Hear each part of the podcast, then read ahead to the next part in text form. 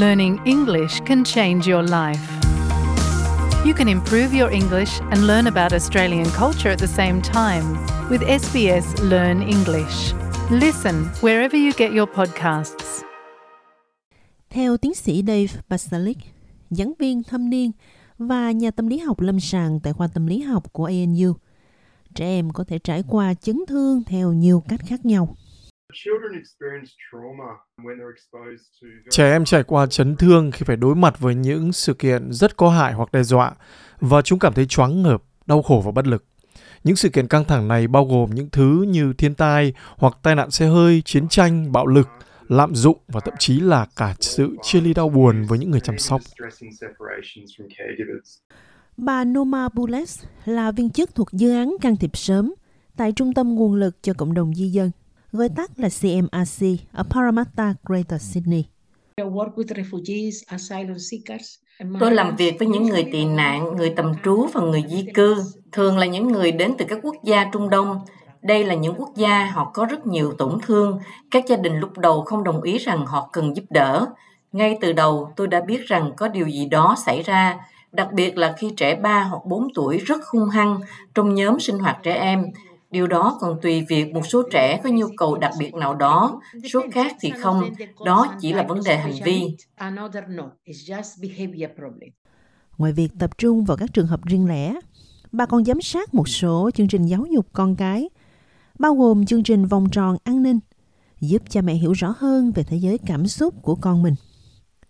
Bà Bulles cho biết, trong suốt 17 năm làm việc tại CMRC, một trong những thách thức quan trọng nhất là giúp các bậc cha mẹ nhận ra khi nào con họ đang gặp khó khăn và cần được hỗ trợ. Tiến sĩ Balaslik giải thích rằng chấn thương tâm lý và cảm xúc, đặc biệt khi trải qua giai đoạn phát triển quan trọng, có thể tác động sâu sắc đến cấu trúc và chức năng của não. Về căn bản, khi một đứa trẻ gặp phải chấn thương, cả thế giới bị đảo lộn. Những gì từng được cho là an toàn giờ đây trở nên nguy hiểm và đáng sợ. Chúng tôi biết rằng chấn thương có thể ảnh hưởng đến trí não và sự phát triển cảm xúc xã hội của trẻ, cũng như cả sự phát triển nói chung. Vì vậy, chấn thương có thể ảnh hưởng đến cách trẻ cư xử, cách chúng suy nghĩ, cảm nhận và cách chúng giao tiếp với những người khác trong các mối quan hệ. Vì vậy, điều này có thể ảnh hưởng đến cách chúng cư xử cả ở nhà và ở trường. Ví dụ, chấn thương có thể khiến một đứa trẻ cảm thấy lo lắng và nhìn thấy nhiều mối đe dọa xung quanh hơn thực tế. Điều này có thể khiến chúng cảm thấy không an toàn và sợ hãi.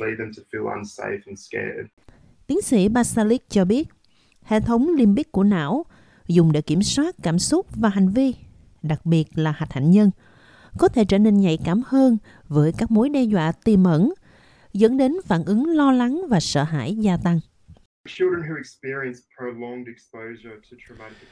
Những đứa trẻ phải trải qua thời gian dài tiếp xúc với các sự kiện đau thương sẽ chuyển sang chế độ sinh tồn trong não và cơ thể. Chúng làm điều này để thích nghi với sự hỗn loạn và nguy hiểm thường trực. Vì vậy nếu một đứa trẻ phải đối mặt với nhiều bạo lực ở nhà chẳng hạn thì các em có thể trở nên cảnh giác hơn hoặc cơ thể trở nên có cảnh giác hơn hầu hết thời gian trong ngày ngay cả khi bạo lực không xảy ra. Vậy cha mẹ và người chăm sóc có thể làm gì để giúp đỡ? Bà Melanie DeFord là nhà tư vấn với 14 năm kinh nghiệm hỗ trợ phụ huynh và giáo viên tại các trường học trên khắp nước Úc. Nhấn mạnh tầm quan trọng của việc phụ huynh và người chăm sóc coi trọng sức khỏe tinh thần và cảm xúc của chính họ. Điều tôi muốn mọi người nhận ra là khi bạn đang có cảm xúc hoặc đang trải qua tình trạng không ổn định về mặt cảm xúc thì đó thường không phải là thời điểm mà bạn có thể bao bọc cho một đứa trẻ vì bạn không tự điều chỉnh cảm xúc cho bản thân. Vì vậy, một phần của việc giúp đỡ đó là nhận ra tôi là một phần cảm xúc của trẻ và tôi cảm thấy thế nào. Tiến sĩ Basalik nói rằng, điều quan trọng là cha mẹ và người giám hộ phải hòa hợp về mặt cảm xúc và nhu cầu của trẻ. Điều thực sự quan trọng đối với các bậc cha mẹ trước hết là sử dụng phương pháp mà chúng tôi gọi là nuôi dạy con một cách tinh tế. Về cơ bản là tò mò xem hành vi của con bạn có thể cho bạn biết điều gì về nhu cầu sâu sắc của chúng. Chẳng hạn nếu đứa trẻ cảm thấy không an toàn và thế giới xung quanh không thể nào mà đoán trước được, chúng có thể biểu hiện hành vi thiếu kiểm soát, thậm chí là hung hăng. Nhưng thay vì phản ứng với hành vi kiểm soát này, chúng ta nên cố gắng lùi lại và đáp lại nhu cầu được an toàn của trẻ. Tiến sĩ Basalik giải thích, quan trọng là phải tạo ra một môi trường an toàn và ổn định ở nhà. Quan trọng là cha mẹ phải bảo đảm sự an toàn và thói quen trong mối quan hệ và gia đình. vì thực sự bảo đảm rằng gia đình bạn tiếp tục những thói quen thông thường có thể mang lại sự an tâm trong cuộc sống của con bạn và giúp mọi thứ dễ dự đoán và an toàn hơn. Thêm nữa, cha mẹ phải dành thời gian cho con mình và ưu tiên mối quan hệ này. Việc duy trì mối quan hệ an toàn và chấn an con bạn là hoạt động quan trọng nhất sau khi trải qua những sự kiện đau thương. Con bạn sẽ cần được bạn giúp chúng bình tĩnh và yêu thương chúng để có thể vượt qua và phục hồi. Theo tiến sĩ Basalik, nhiều trẻ em hồi phục sau chấn thương một cách tự nhiên, nhưng có những lúc việc tìm kiếm sự hỗ trợ chuyên nghiệp là rất cần thiết. Brida Lehab làm việc với tư cách là nhà trị liệu thông qua các hoạt động vui chơi cùng trẻ tại B Center Foundation ở Warriewood, Sydney. Cô cho biết, liệu pháp vui chơi là một phương pháp phù hợp với lứa tuổi để giúp trẻ. Rất nhiều tổn thương được giữ lại một cách vô thức và nó xuất hiện khi mọi thứ không được giải quyết hoặc khi trẻ bị kích hoạt theo những cách khác nhau. Vì vậy, rất nhiều tổn thương trong quá khứ hoàn toàn có thể được nuôi dưỡng, nắm giữ, hỗ trợ và chữa lành, không cần phải khắc phục ngay. Rõ ràng là chúng ta cần can thiệp và hỗ trợ càng sớm càng tốt. Tiana Wilson, nhà trị liệu tâm lý hiện tại tại B Center, giải thích rằng liệu pháp vui chơi cũng có thể có hiệu quả trong việc giải quyết chấn thương xảy ra trong quá khứ. Nếu một người trưởng thành trải qua chấn thương tâm lý, họ sẽ cần một số cố vấn nói ra cảm xúc của họ và cố gắng hiểu những trải nghiệm của họ.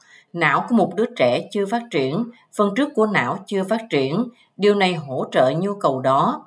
Vì vậy, trị liệu bằng trò chơi là cách tốt nhất để trẻ hiểu được những gì chúng đang trải qua, giống như cách chúng thể hiện những trải nghiệm của mình, các tổn thương và đồ chơi là lời nói của chúng.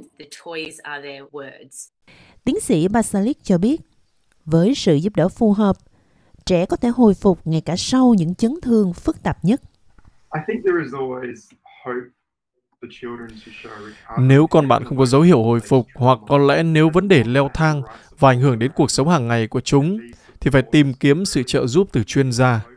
Sự trợ giúp này có thể đến từ một nhà trị liệu được đào tạo và được công nhận, chẳng hạn như một nhà tâm lý học hoặc cố vấn sức khỏe tâm thần, bất kỳ ai có kinh nghiệm làm việc với chấn thương ở trẻ em. Tôi nghĩ rằng trẻ em luôn thể hiện sự hồi phục sau những chấn thương phức tạp nhất, miễn là chúng có sự hỗ trợ phù hợp xung quanh. Và những hỗ trợ này cần tập trung vào việc có mối quan hệ an toàn và bảo đảm với những người chăm sóc, với giáo viên, nhân viên xã hội và những người lớn quan trọng khác trong cuộc đời của trẻ. Nếu trẻ có được sự hỗ trợ chuyên môn phù hợp, trẻ em sẽ hồi phục ngay sau cả những chấn thương nặng nề nhất trong cuộc đời của chúng.